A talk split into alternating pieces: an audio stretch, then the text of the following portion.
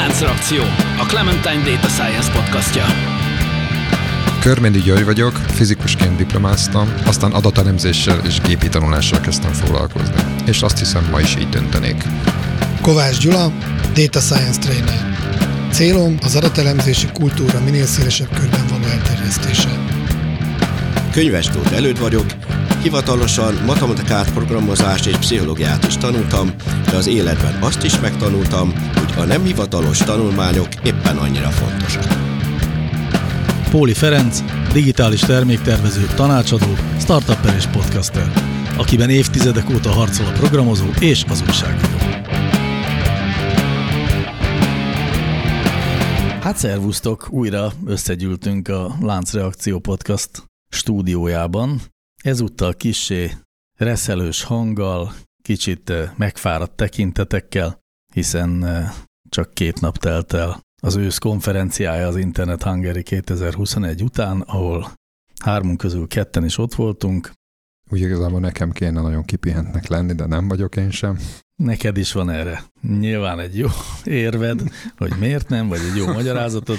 Úgyhogy a hangunk talán fáradt, de ez egyáltalán nem fog minket megakadályozni abban, hogy megértsük, hogy miért is van Internet Hungary, meg a hasonló konferenciák, és mit lehet ott tanulni, ha egyáltalán bármit, vagy mit tanultunk mi. Ugye Gyula a második napon volt ott, én mind a két napon ott voltam. Te mindig ott vagy mindegyiken egyébként? Én egyébként mindig mindegyiken ott vagyok most már lassan 15 éve. Tehát egy intézmény vagy a intézményen belül. Hát azért nem, mert nem én vagyok az egyetlen ilyen, aki nagyon régóta ott van, hanem De hát ez egy, egy jelentős rendszer, része tehát... a, a közreműködőknek is, meg a közönségnek is Igen. régóta ott vannak. Én sokáig nem voltam, talán kétszer voltam, és aztán most meg megint nem voltam, de attól még az igaz, hogy nekem is az a benyomásom róla, hogy mindig lehet egy csomó imp- új impulzust szerezni. Egyébként tulajdonképpen erről is akarunk majd egy kicsit beszélgetni, hogy mire valók ezek a konferenciák, mert azért az Internet Hungarin is, meg sok más hasonló konferencián a folyosókon gyakran lehet azt hallani, hogy hát igazán itt a előadások azok nem olyan érdekesek, az emberek azért jönnek, hogy networköljenek, meg este bulizzanak, és hogy ez az egész csak egy díszlet, a tudás átadás az egyfajta díszlete a networkingnek, és ha bár ez tűnhet így, de azért van egy pár nézőpont, ami miatt meg talán mégsem egészen ez a helyzet. Ugye azt tudni kell, ha már az internet hangerről beszélünk, csak hogy ez legyen, hát nem tudom, hogy van olyan hallgatónk, aki nem ismeri, de ha van, akkor mondjuk el neki, hogy ez párhuzamosan öt teremben reggel 9-től este 8-ig folyamatosan mennek a, az előadások és a kerekasztal beszélgetések, jellemzően 15 perces előadások és 45 perces kerekasztal beszélgetések. Tehát ez azt jelenti, hogy nagyon sok van, van majdnem 300 előadó a színpadokon. Én nem tudom, hogy van-e más, de ha van, akkor biztos nagyon kevés olyan rendezvény, ahol ennyi előadó lenne. Így van, egyébként ez igaz. Sőt, idén, vagy nem tudom, máskor volt-e ilyen, hogy nincs ebédszünet. Sosincs. Sosincs? Nincs. Ez különleges szerintem. Tehát akkor mész enni, amikor akarsz, de közben folyamatosan mennek közben is az hát előadások. Kicsit olyan szimbolikus, mert az interneten sincsen ebédszünet, gondolom, nem? Tehát Abszolút igaz. ez egy ez ilyen a, szakma. Ennek a konferenciának a tavaszi párja, Media Hungary az ugyanebben a összeállításban megy, bár az is igaz, hogy Bocs, a tévében sincsen ebédszünet, ez végül is így igaz. Szóval, hogy, hogy nagyon sokan vannak, egy több ezer fős résztvevői kör, és, és az Internet hungary azért is ez a címe, mert hogy nagyjából mindent igyekszik felülelni, ami, ami ezzel a témával akár csak távolról is kapcsolatba hozható, úgyhogy itt volt Women in Tech mm, szekció, és volt data mining szekció, vagy data science szekció, uh-huh. de volt a podcastokról is szó, majd arról is ejtünk esetleg pár szót. Szóval, hogy sok minden volt ott, és Na azt akartam tőletek megkérdezni, hogy szerintetek mire vannak ezek a konferenciák, vagy szóval, hogy igaz-e ez, a, ez az alap hozzáállás, amit sok embertől lehet hallani, hogy itt igazán a program az nem érdekes, és inkább arra szolgál, hogy sokan felmehessenek a színpadra egy kicsit megmutatni magukat. Ez egy erős indítás, mert, vagy kérdés, mert könnyen lehet azt mondani, hogy csak networking. Nyilván mindenki szeret ott beszélni, konkurenciával leülni, beszélgetni a potenciális ügyfelekkel, barátokkal, ellenségekkel, infókat begyűjteni, hogy ki hallottad, megcsipett egy ilyen projektet, hallottad, kirúgott három embert, tehát tök érdekes infok amúgy is a folyosókon megszületnek, és akkor könnyen lehet arra jutni, hogy, hogy az egész tényleg csak diszlet. Most konkrétan itt az Internet Hungary-ből indulok ki, ahova én úgy mentem, hogy én nekem ez a terület, ez egy távolról értek valamennyire hozzá, de inkább nem.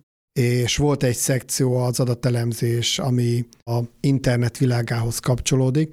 Tehát egy kicsit outsider voltam, és ez egy nagyon érdekes élmény, hogy ha outsiderként megyünk egy szakmai konferenciára, akkor lehet, hogy nem csúcsminőségűek a előadások, majd erről beszélhetünk, de mivel outsider vagy, így is rengeteg infóhoz jutsz. Ért, érdekes és tanulságos, fontos információkhoz.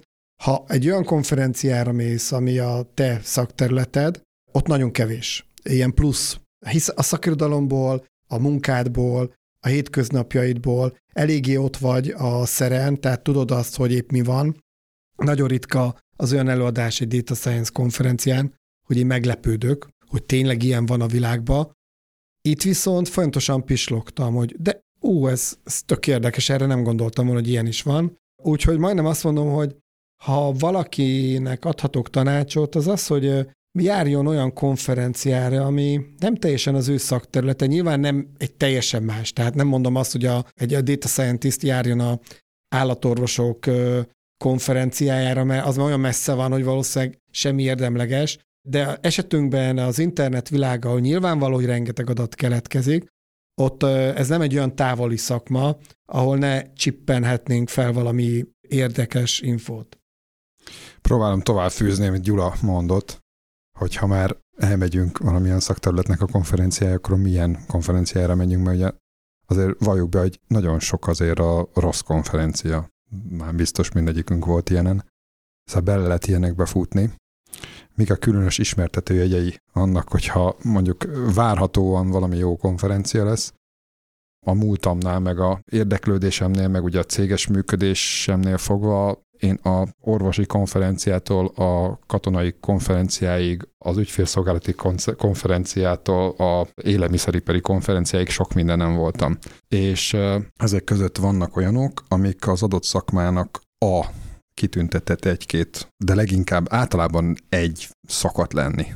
Ilyen seregszemle, és azon jelenek meg, és ezt nem olyan nagyon nehéz megtalálni, mert általában ezek az már sok évesek, hát ismétlődnek, tehát hogy, a, hogy komoly múltjuk van, látszik a résztvevők számából is, és oda érdemes elmenni, hogyha azt az adott szakmát meg akarjuk egy picit érteni, mert hogy az mindig karakterisztikus. Tehát, hogy minden szakterületet egy picit más fajta emberek csinálnak, meg másfajta emberek kerülnek, sodródnak oda, arra az adott szakmára, és aztán nekem ez egy régi mániám, hogy nem véletlen, hogy milyen emberek milyen szakmát választanak, és ebből aztán következnek a, a szakmai konferenciákon is nagyon jó tapintható. Tehát egyáltalán például ezek a, a ilyen, ilyen külső jegyek is, akár, hogy most van ebédszünet, vagy nincs ebédszünet, vagy ha igen, akkor milyen, meg az esti program milyen, tehát ezek a, a egyáltalán vidékre viszik, ilyen direkt ilyen csapatás jelleggel, vagy szigorúan valami budapesti helyszínen van. No, tehát a, a lényeg az, hogy, Bocs, hogy ezek nagyon izgalmasak csak és nagyon karakterisztikusak hogy tudnak lenni. A Amerikában a ilyen rendezvényszervezők, nem tudom, tudjátok-e, hogy mi a, az egyik legzsírosabb falat? A fogorvos konferenciák. Tehát azok verekednek a rendezvény, tudják, hogy irgalmatlan pénzt hagynak ott, tudnak mulatni, tehát ezek a szegmensek szerintem nagyon jól felállíthatók a szakmák között.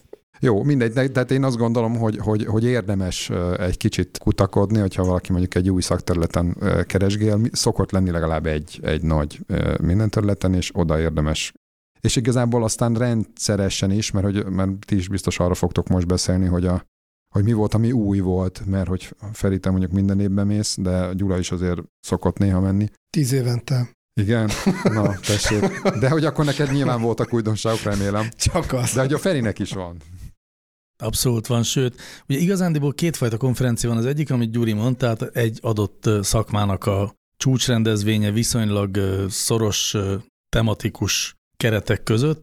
Az Internet Hungary egy kicsit ennek az ellenkező, itt nagyon sokféle terület van, és ezért ugye könnyen történhet az, ami Gyulával is történt, hogy az elkereskedők beülnek a neuromarketing szekcióra, és arról tanulnak, hogy tudom is én, egy új magyar startup hogyan méri agyhullám vizsgálat segítségével azt, hogy egy adott reklám hogyan hat a nézőre, és fordítva, én például vezethettem egy olyan kerekasztal beszélgetést, amin elkereskedők, meg a Magyar Posta képviselője ültek, és a, és a logisztikai kérdésekről arról volt szó, hogy a vám és az áfa, amit bevezettek a Kínából importált termékekre, az mennyire vetette vissza mondjuk az AliExpress-től érkező csomagok forgalmát, ami iszonyú érdekes volt. Tehát én is olyan dolgokat tudhattam meg, amit egyébként alapvetően nem tudnék, de nagyon érdekes. Én azért annyiba vitatkoznék, hogy a széles és sok mindent lefedő terület ellenére azt gondolom, hogy azért, azért az internet is jellemzi egyfajta karakter. Az kétségtelen nagyon sokféle, tehát hogy mondjuk az átlagnál talán sokfélébb ember kerül oda, és sokfélébb szakterület, de azért én pont a datára mondanám azt, hogy azért a, azért érdekes módon a data témák, és az most lehet, hogy egy kicsit ilyen ellentmondásnak tűnik elsőre, de az ilyen hardcore data témák azért az internet hangerén, azok egy picit azért ilyen mostoha gyerekek szoktak lenni.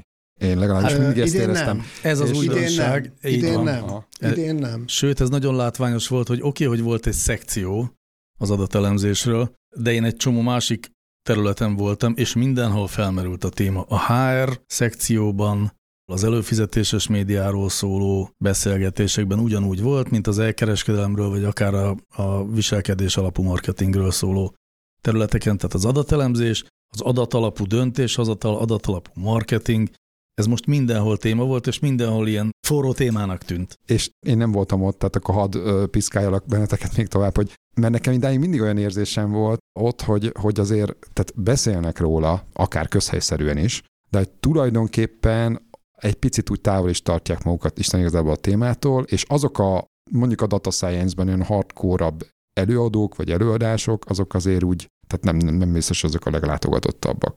Én is így ültem be. És az elején az első néhány előadásnál nekem is ilyen érzésem volt, hogy a adat az új arany, meg, meg adat a jövő, tehát Röhögjük már ilyen, ki, ilyen retro feeling, de aztán nem. Itt három előadásról konkrétan akartam beszélni, és aztán utána egy jóval általánosabb tapasztalatomról, ami konkrétan három olyan előadás, ami simán befért volna egy Data Science konferenciára. Ugye nyilván az első, az egyik intó előadás a Stakitól, én még Stakistól rossz előadást nem láttam. Tehát ez ott nagyon komoly tudás van. Nem nagyon fér el sok minden. Ő egyetlen egy dologról beszélt, ami számunkra ismerős lehet, hogy a mesterséges intelligencia-tól kell félnünk erre hozott a Stuart Russell-től a három szabályt, ha azt betartjuk, akkor nem kell félnünk, ha nem tartjuk be, akkor meg kell félnünk. Nagyon szórakoztató volt, érdekes volt. Azt nem tudom, tudjátok-e, hogy csináltak egy olyan elemzést, hogy kiszámolták minden szakmának annak a valószínűségét, hogy 5-10 éven belül megszűnik. Leváltják a machine learning algoritmusok. Tehát ilyen, ilyen jól láthatóan ilyen szórakoztató részt is berakott. Bocs, de kik számolták ki szénbányászok? Nem, a Staki. ja, a Staki is. Staki, Staki sok. Igen, tehát, Csináltak ilyen elemzést, képzeld Tehát adatelemzők Aha. számolták ki. Igen. igen. És mi jött ki az adatelemzők? Hát szerintem az adatelemzők jól állnak még. A Staki különösen. Oké, okay, de azt tudtam, hogy a Stakitól rosszat nem fogok látni. Jött egy hölgy, egy addig nevezetű cégtől, te ismered, ugye Feri? Igen. Ők nagyon neves. Nem tudom, marketing ügynökség, miknek talált ezeket? Hát, nevezzük annak. Ne, nevezzük annak. És egyszer csak elkezdte mondani, hogy ők ez a Google Analytics adatokat is ők is elemzik, és van egy ilyen Lexio nevezetű adatelemző szoftver. Lexio, ti hallottatok róla? Igen. Komolyan? És mit tudsz róla egyébként? Sokat nem. Tehát fő, főleg most így csípőből. Na, hát ezzel képzeljétek el, hogy minthogyha hájjal kenegettek volna. Tudjátok jól, én a data literacy nagykövet vagyok. És ugye arra fókuszálok, hogy az adat elemzés az ne öncélú legyen, hanem olyan elemzéseket csináljunk, amit egy menedzser mondjuk szívesen elolvas.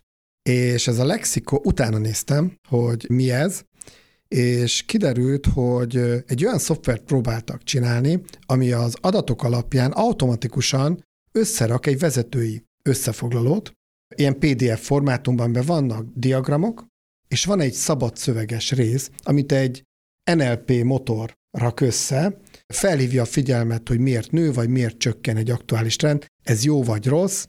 Előtte e, nyilván valamilyen szakértői tudást mellé kell rakni, de onnantól kezdve teljesen önjáró módon gyártja a havi vagy heti rendszerességgel ezeket a vezetői riportokat, ami még mókásabb, hogy rámentem a honlapjukra, és próbálták megmagyarázni, ugye minden cég próbálja pozícionálni magát, hogy miért jobb ő, vagy miért használhatóbb az ő szoftvere, mint a konkurencia. És ők ugye magukat a dashboardokkal szemben állítják, a nagy BI szállítókkal, a Power BI tablóval szembe állítják, és egy nagyon jó pofa diagramot találtak ki, hogy itt vagy, mint elemző, megkapod a kérdéseket, amikre választ kell adni a adatokkal, rengeteg órát eltöltesz az adattisztítással, összerakod a dashboardot, publikálod, senki nem használja, és a csapattól ugyanazokat a kérdéseket újra megkapod. És Nyilván ez egy sarkítással való világnak. És ezzel az eszközzel Na, pedig? Ezzel szemben, ugye, ezzel szemben ugye itt arról van szó, hogy kézbe kapsz egy olyan elemzést, ahol szépen még ki is vannak emelve azok az összefüggések, amik eh, fontosak lehetnek. Nyilvánvaló, hogy most én nem reklámozni akarom, meg nem akarom eladni senkinek, csak azt akarom mondani, hogy beültem egy konferenciára, amiről úgy gondoltam, hogy szakmai témában nekem nem fog újdonságot adni, de adott. Aha. Na de egyébként te, te hiszel ebben a szoftverben, hogy ez jól működhet?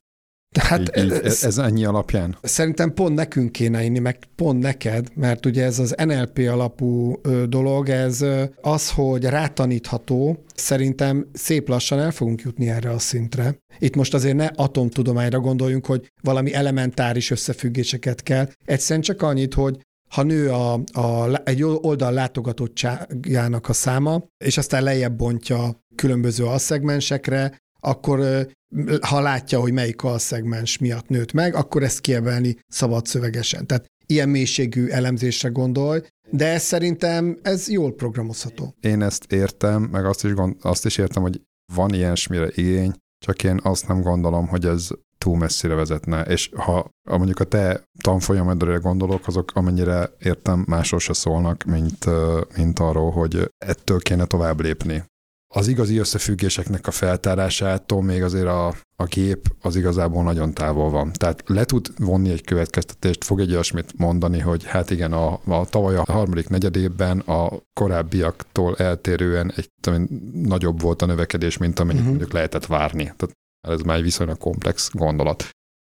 Ilyet ma valószínűleg lehet csinálni, csak hogy ennek mi a jelentősége, miért nem volt jelentősége, most hadd hivatkozzak a koronavírusra, mert most itt ez jutott eszembe ilyen banálisan, ami nyilván nagyon sok mindent megmagyaráz például a mondjuk egy, egy csomó ilyen trendszerű dologból, ami most jellemző ugye ez a különböző üzleteket. Tehát ezt nem fogja például tudni. Tehát azt fogja tudni mondani, hogy 37%-kal több, nagyon, hmm. nagyon szép kerek mondatokat fog írni. Csak hogy igazából ez mennyibe fog egy, egy vezetőt lényegi döntések meghozatába segíteni, és egyébként mennyivel van több információtartalma ennek, mint magának a diagramnak. Tehát én azt gondolom, hogy az elmúlt évtizedekben azért, azért lejátszódott most már egy olyan folyamat, hogy tulajdonképpen egy, egy diagramot Isten igazából a ránézésre azért a, az emberek, és ezen belül akár a menedzserek is, tehát azért egyre jobban fognak tudni olvasni. Ebbe persze van hova fejlődni, de én, én nem gondolom, hogy ezt mondjuk egy ilyen szöveggenerálás fogja Isten igazából megoldani. Megvédeném egy kicsit ezt a dolgot. Alapvetően egyetértek veled. Ugye itt arról van szó, ez a Lexio a, alapvetően a Google Analytics értelmezésére van kihegyezve, és azt gyakorlatból is tudom, meg egyébként látom is, hogy egyre több embernek, egyre több mondjuk vezetőnek az egyszerűség kedvéért van szüksége arra, hogy valamit kezdjen a Google Analytics által szolgáltatott adatokkal, amikkel egyáltalán nem olyan egyszerű valamit kezdeni, és természetesen azt a grafikont, hogy, a, hogy egy oldal látogatottsága nőtt vagy csökkent, azt lehet értelmezni, de amikor már három különböző területnek a egyébként összefüggő történéseit kellene elemezni, azt, azt még én se szoktam tudni. Tehát én szerintem a Lexio azt csinálja, hogy ezeket a best practice-eket, amit egy gyakorlat Analytics olvasó az egyből megnézi a behavior részt, uh-huh. meg a forgalom részt, meg izé, és hogy tudja, hogy ha ez fölment, ez lement, ez pedig izé, akkor az egy rossz kampány volt, és ezt írja le, hogy ez egy rossz kampány volt, mert, mert, mert. És szerintem ezt ez tudja ő, okay. és ez ugye abból a ered, hogy most hogy nagyon demokratizálódik a használat a Google Analyticsnek például, de nem jár vele az a tudás, amihez, ami a Google Analytics valódi használatához szükséges lenne, és ezért nagyon sokan megragadunk azon a szinten, hogy nézzük, hogy az adott oldalnak nőtte a oldal letöltés száma, vagy csökkent, amiből ma már kevés dolog következik amúgy. Meg ez a formátum nagyon jó, hogy két oldal, az oldal tetején van egy diagram, alatta pedig szöveges magyarázat. Egy menedzser, erre van ideje. Gyorsan meg van egy meeting, kezébe kap két oldalt kinyomtatva, gyorsan átfutja, ez nagyon kompatibilis az, hogy mennyi ideje van az adatelemzéssel foglalkozni, tehát szerintem az irány ilyen értelemben jó, azzal teljesen egyetértek, hogy vannak olyan összefüggések, ami ezekből soha nem. Tehát ezek, ezek konzerv elemzések, de amikor egy pörgő üzemmódban van egy cég, és a menedzser is egy pörgő üzemmódban van egy ilyen kétoldalas PDF-ért, tök hálás. Uh-huh. Jó. Elfogadom. Kicsit meggyőztük, Nem, nem, Kicsit nem biztos, hogy mindenben meg fogtok majd győzni, de oké, okay. go. Na és még volt egy érdekes előadás szakmailag, ami pont megcáfolta az én negatív percepciómat, hogy itt csak arról beszélnek, hogy az adat milyen fontos, de semmi konkrétumot nem hallok. Egy ENET nevezetű cég egy forecasting modellt csinált, hogy előre jelezzék, hogy hogy fognak beérkezni a webshopoknak, a, egy adott webshopnak a rendelései.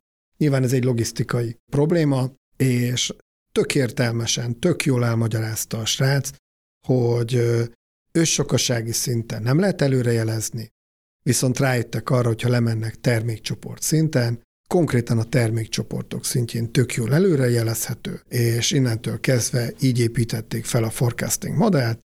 Ez egy konkrét alkalmazás volt, tök tisztán, tök jól, nem gondoltam volna, hogy, hogy nem csak beszélnek az adatelemzésről úgy általánosságban, hanem egy konkrét esettanulmányt is fogok látni. Nekem ez egy nagyon pozitív csalódás volt. És még egy dolgot kiemelnék, egyik utolsó előadás volt, egy jogász beszélt a kukikról, hogyan kell aktívá tenni, hogy valaki aktívan elfogadja. Barom jó volt. És azt vettem észre, hogy minden data science konferencián most már van egy jogász, aki kiáll és adatvédelemről beszél, és ezek az egyik legjobb előadások. És az jutott eszembe, hogy ha lenne egy nagy data science cégem, ahova folyamatosan veszek fel fiatal juniorokat, az első két nap az lenne, hogy elviszem egy adatvédelmi jogászhoz, és átbeszéljük, hogy mit szabad, mit nem, mi az a GDPR, és stb. stb.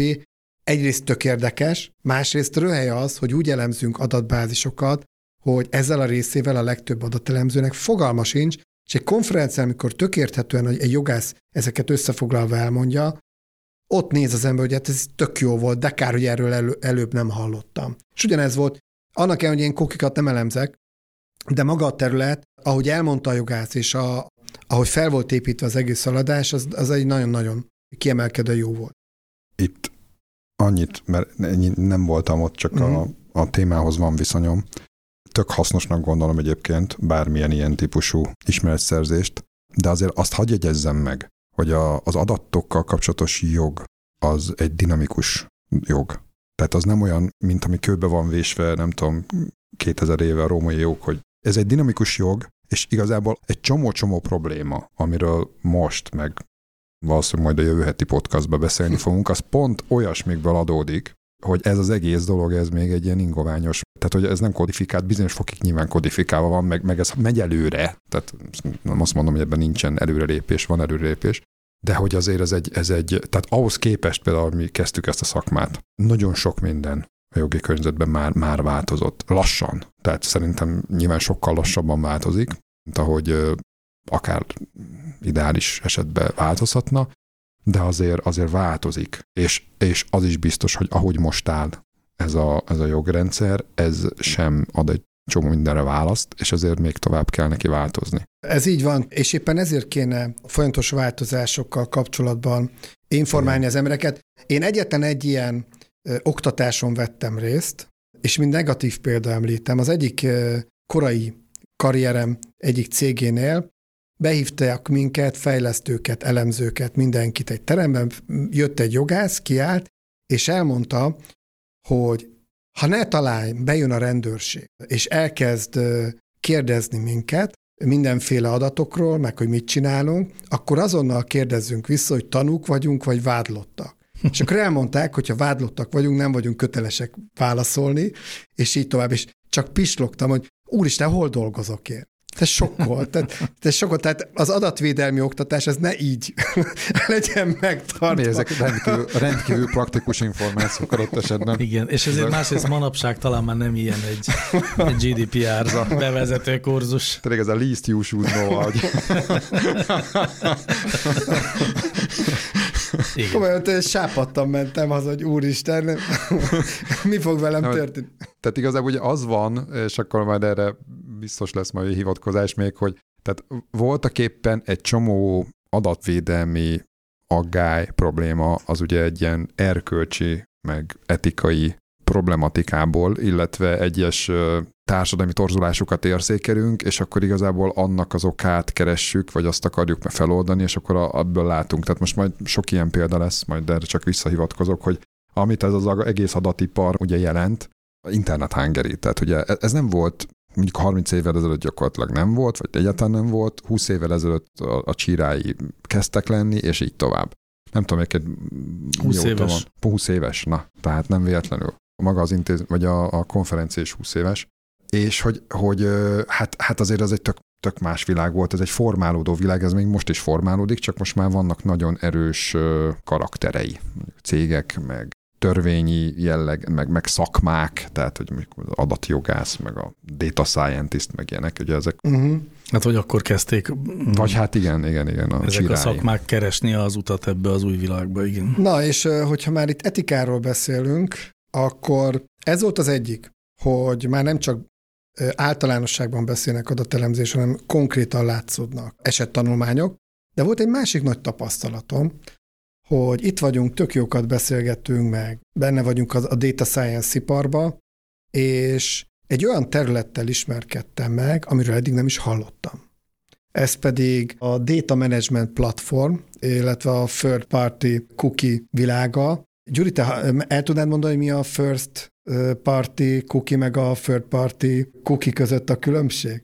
Hát a, a third party az, amikor, amikor még egy app gyűjt adatot tehát amikor nem a, nem a szolgáltató, meg a, az internet oldal. Ez határeset, igaz. Határeset, Én elfogadnám. Elfogadná, de gondolom nem, nem -e arra gondol, ami, ami úgy nagyjából a, az kiinduló pont, csak hogy a hallgatók is értsék, hogy egyáltalán mi a cookie. Ugye, hogy felmegyünk egy honlapra, egy szöveges nyomot hagy a mi böngészőnkön az adott oldal, ezt nevezik kukinak. Hát lement egy kis fájt kis tulajdonképpen, fájt, amivel azonosít minket a saját maga számára. Pontosan. És eddig én úgy tudtam, hogy ha felmegyek mondjuk a index.hu-ra, akkor az index.hu elhegyez egy kukit, és ez egy, ez egy normális, ez egy normális dolog. Gyula, most, most csúnyán visszavágok. Ezen gondolkodtam idefele jövet, hogy 2007-ben vagy 2008-ban volt egy olyan előadás a mi konferenciánkon a DataStreamen, amikor meg megmutatták azt a third party kukikkal, uh-huh. hogyan lehet ezeket összefűzni és gyakorlatilag egy komplex, teljes, mindent lefelő információhalmaz. Tehát az, hogy te a Facebookon valamilyen profillal mondjuk, uh-huh. mondjuk csetelgetsz, meg a, akkor még létezett, vagy akkor még divat volt az Indexnek a fóruma mondjuk, meg a, a legkülönbözőbb ilyen dolgok, ezeket hogy lehet összekapcsolni, anélkül, hogy te ezt engedélyeznéd, vagy bármi lenne hozzá, és gyakorlatilag egy nagyon komplex és komplet profilt alkotni rólad. És a, a technológia, meg ennek a know-how-ja, az már akkor, ennek az alapjai, ezek, ezek így le voltak fektetve. Na, tehát ez, ez 13-14 évvel ezelőtt. 13-14 éve nem tudok erről. 13-14 éve, de hogy a hallgatóság értse, a, a, a, amikor az indexre rámegyünk, akkor nem csak az index hagy kukit a mi böngészőnkön, hanem még rengeteg más cég. Például a Google Analytics, hogy valami konkrét példát is mondjunk, tehát a forgalommérés az interneten az ilyen de amik, ott, amik az indexen történik. ott reklámoznak cégek, azok is ott hagynak, és ezek külön jogi kategóriák, ha jól vettem ki. Már csak azért is, és akkor itt jön az érdekes része a történetnek, hogy a szakmában volt egy ilyen idegesség az előadók körében. Én nem tudtam miért, de aztán szép lassan összeraktam a mozaikot, hogy erre a third party kukikra épül, egy egész iparág. Tehát akkor bemutatták a technológiát ezek szerint, de most 13 év alatt erre egy óriási iparág épült, ezeknek az elemzésével, reklámoptimalizálás, stb. és bejelentette a, a Google két évvel ezelőtt, hogy körülbelül most vagy jövőre ki fogják vezetni. Nem, nem, nem lesznek third party cookie a Chrome-ba. Na most ezt körülbelül a böngésző szektornak a 67%-a Chrome, tehát, és ráadásul már az Apple ki is vezette, ha jól tudom, a Safari-ból. Egyébként ez önmagában ez a mondat, hogy a Google kivezeti meg az Apple kivezeti, ez bennetek milyen érzéseket Na, igen. kelt? Jó, Na, azt, igen. Azt tegyük hozzá, várjatok, azt tegyük hozzá, hogy erre a Google nem úgy jött rá, hogy egyszer csak elkezdte nagyon utálni azt az egyébként az ő saját bizniszének az egyik alapját adó intézményt, hanem hogy a, az Európai Unió adatvédelmi tervezetei között szerepel az, hogy mikortól kívánják betiltani ezt a bizonyos felhasználó követést szájtokon át, ugye ez arra szolgál a harmadik feles cookie, hogy, hogy végig tudjuk követni egy felhasználót, akiről van egy profilunk, Uh-huh. és azt is tudjuk, hogy mit csinál a Facebookon, meg a mi webáruházunkban, meg a konkurencia webáruházában, és ilyen módon retargetinget tudjunk végezni, ami azt jelenti, hogy a, tudjátok, megnéztem egy webáruházban egy, egy terméket, és annak a hirdetése követ aztán engem szerte mindenfelé az interneten. Na és akik a hosszú előjáték után még mindig itt vannak velünk, azoknak most így felhívom figyelmét arra, hogy most érkeztünk el igazából a mai témákhoz. Így van, pontosan. Szóval, hogy, hogy nem magától akarja a Google ezt kivezetni, hanem erős szabályozói nyomásra, és Igen, ezzel jelentették be, hogy cégek visszaéltek ezzel a third party cookie Illetve, ahogy Hofi mondta, brutális adatbázisok illetve csak. Szóval, és akkor a, a helyzet az az, hogy igen, a Google bejelentett, hogy a Chrome nem fogja támogatni, más böngészők ettől még támogathatják, tehát például a Chromiumra, a Chrome motorjára épülő más böngészők, mint a Microsoft Edge akár, nem feltétlenül kell, hogy kivezessék. És valóban idén talán tavasszal az iOS-ből, tehát a Apple mobil operációs rendszerében már megkérdezik a felhasználót, hogy akarja-e, aktív opt-in módon kell erre szavazni, akarod-e, hogy ez az alkalmazás adott esetben a Facebook tudjon téged követni, vagy sem, és akkor nyilván azt mondod, hogy nem akarom. Aha. Innentől kezdve egyébként össze is dőlt nagyjából ennek a szakmának egy része, hiszen egy elég jelentős forgalom zajlik ios. A következő operációs főrendszernél, a, macOS-en is kivezetik majd ezt a, vagy szóval bevezetik Mhm. ezt, a, ezt a megközelítést, de az még nem történt meg. Tehát jelen pillanatban még a MacBookokon működnek a tracking cookie. Most először hadd kezdjem egy retrospektív megjegyzéssel, mert hogyha most ez innentől kezdve most már majd változni fog, akkor, akkor azért azt értékeljük, hogy tehát hogy jutottunk idáig. Tehát egyrészt ne legyünk már képmutatók, tehát lássuk azt, hogy tulajdonképpen a, akár a jogszabályi környezet, meg egy nagyon csomó, tehát hogy eleve a, mondjuk a kapitalizmusnak a működése, az, hát, hát az ide vezetett. Tehát, hogy tulajdonképpen ebben nem volt semmi különös abban az értelemben, hogy ezek a cégek, ezek éltek ezekkel a lehetőségekkel, van azért, amelyik egy kicsit agresszívebben, van amelyik egy kicsit kevésbé agresszíven, de hát meg a kapitalizmusnak megint csak sajátja, hogy azért jellemzőbben, akik egy kicsit agresszívebben éltek ezzel, azok voltak aztán igazából sikeresek, mert azok tudtak olyan üzleti modelleket és sok pénzt csinálni, akik egy kicsit még agresszívebbek voltak, jellemzően még több pénzt tudtak csinálni, tehát a világnak a működése ilyen egyfelől.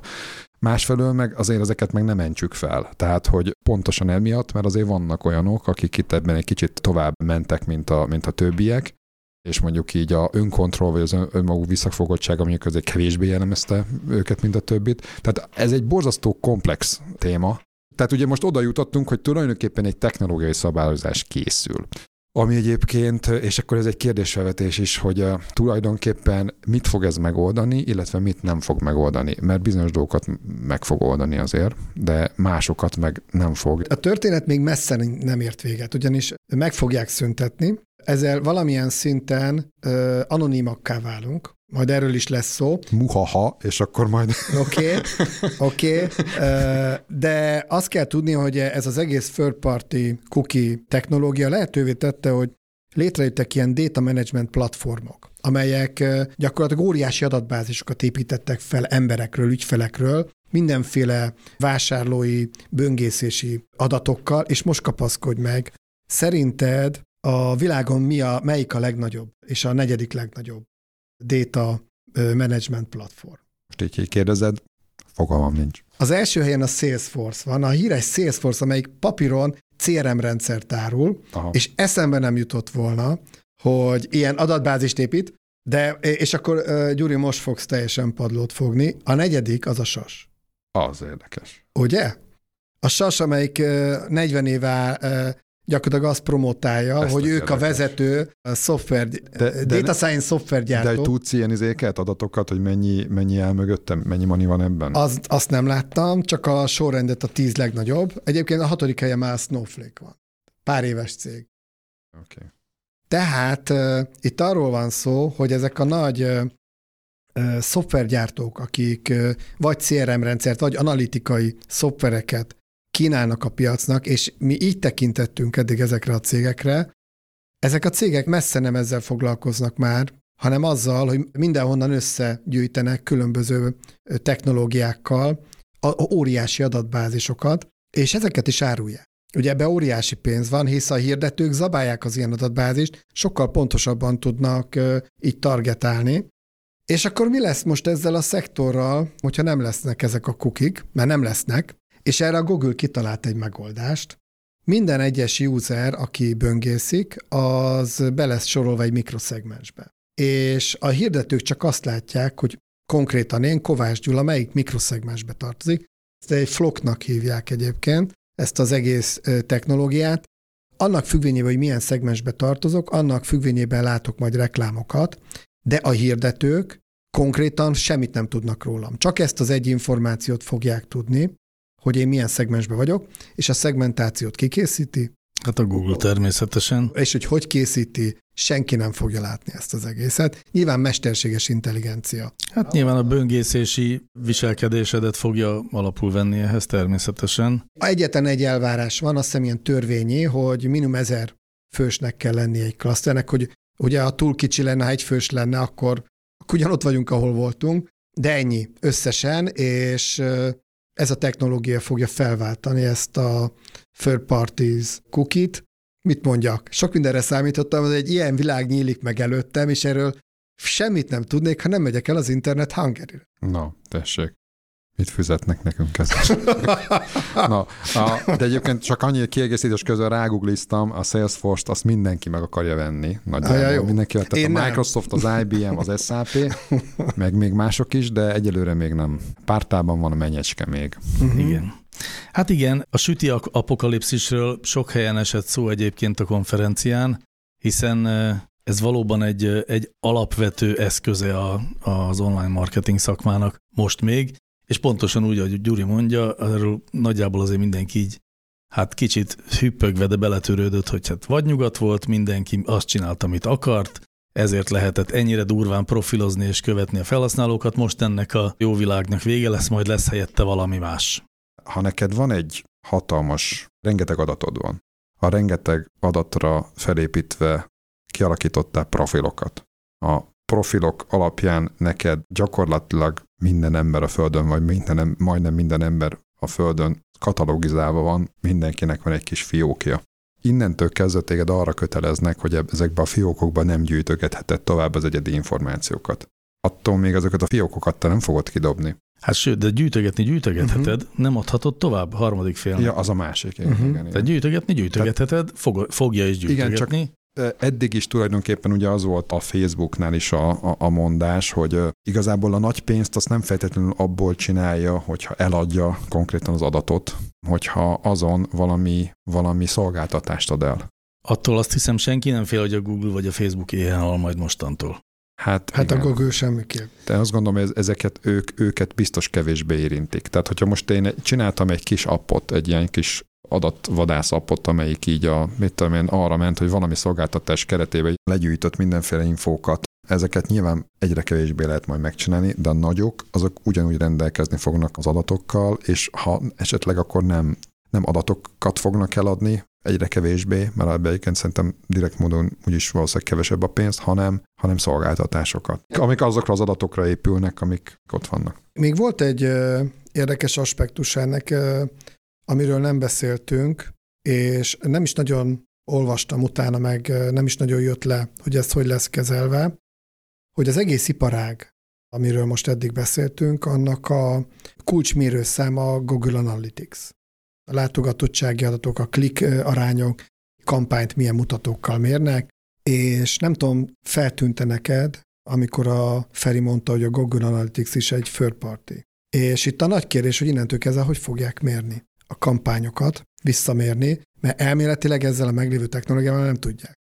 Hát igen, meg néhány másik olyan technológia, vagy technológiának a kivezetése is megtörténik, ami talán egy kicsit kevesebb hangsúlyt kap, de például a e-mail marketingben az ilyen egypixeles mérőkódok, amik eh, azt biztosítják mondjuk az olyan nagy e-mail marketing szolgáltatóknak, mint a MailChimp, hogy eh, meg tudod nézni, hogy a hírleveledet ki nyitotta meg és ki nem, ez innentől kezdve szintén nem fog működni. Tehát, hogy átalakul ez a dolog, igen, és valóban a mérés, a forgalommérés, hát már most is nagyon bicek, hiszen amióta az Apple, aki beleállt ebbe idén, és azt mondta, hogy már pedig, ugye egy picit még köré teszek egy, egy információt, tehát a, a szemben a Google-el az Apple egy olyan szolgáltató, akinek nincs direkt üzleti érdeke abban, hogy, hogy kövesse a felhasználókat, tehát hogy profilozza a felhasználókat. Nem ez az elsődleges bevételi uh-huh. forrása, inkább akkor így mondom. Ezért ő egy kicsit nagyobb nyugalommal állhat bele abba a szerepbe, hogy ő a legnagyobb védője az egyéni adatoknak, illetve a, a személyi jogoknak.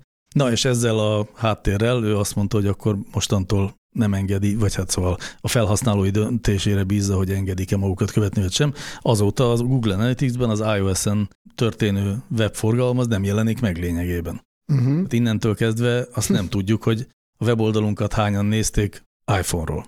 Ami Aha. egy elég jelentős. Elég szóval, és, igen, és emiatt egyébként, tehát hogy ez nem fogja a, a nagyokat érinteni, Facebook volt a legnagyobb, vagy a legfelháborodottabb, amikor az Apple ezt meglépte, hiszen a Facebooknak az üzletét azért az eléggé rontja.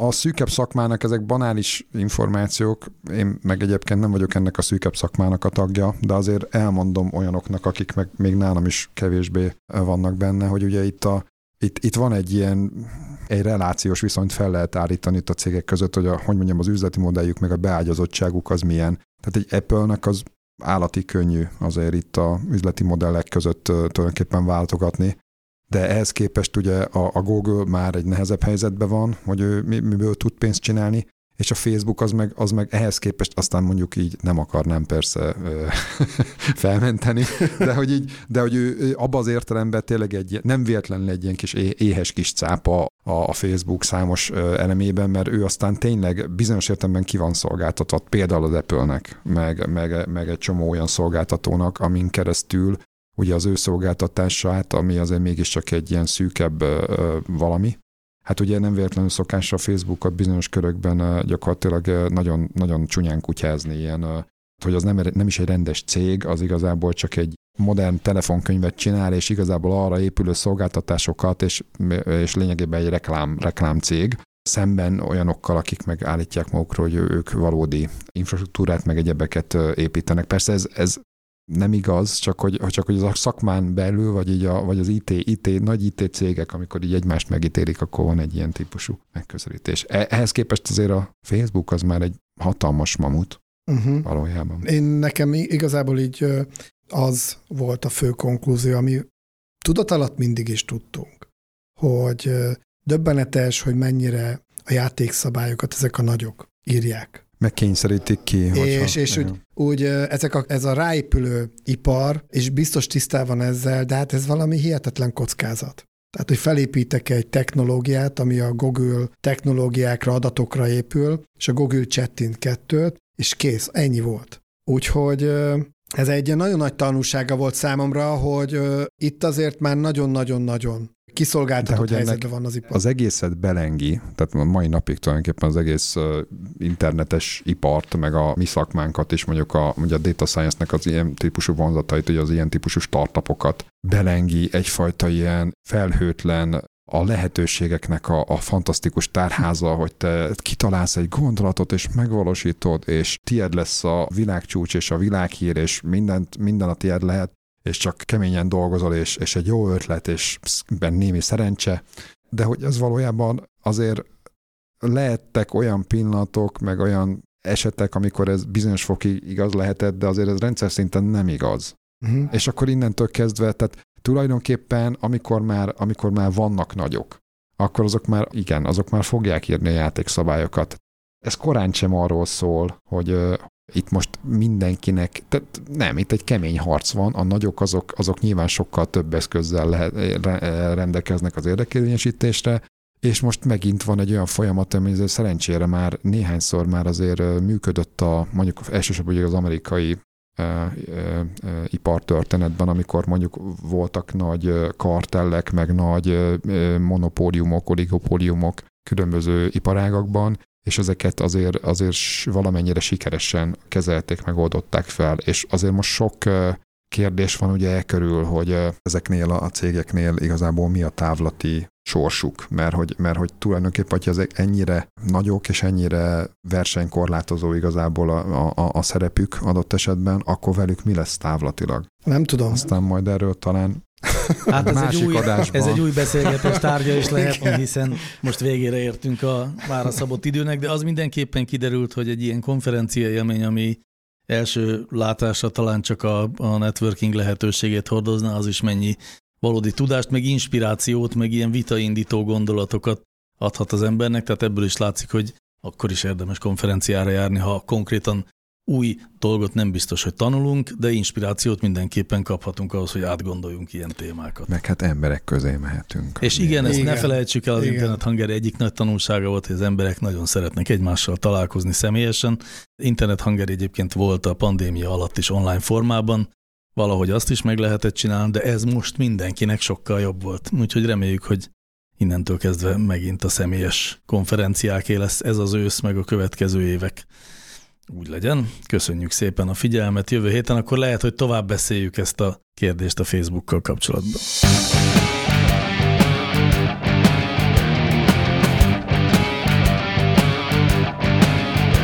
Láncreakció, a Clementine Data Science podcastja.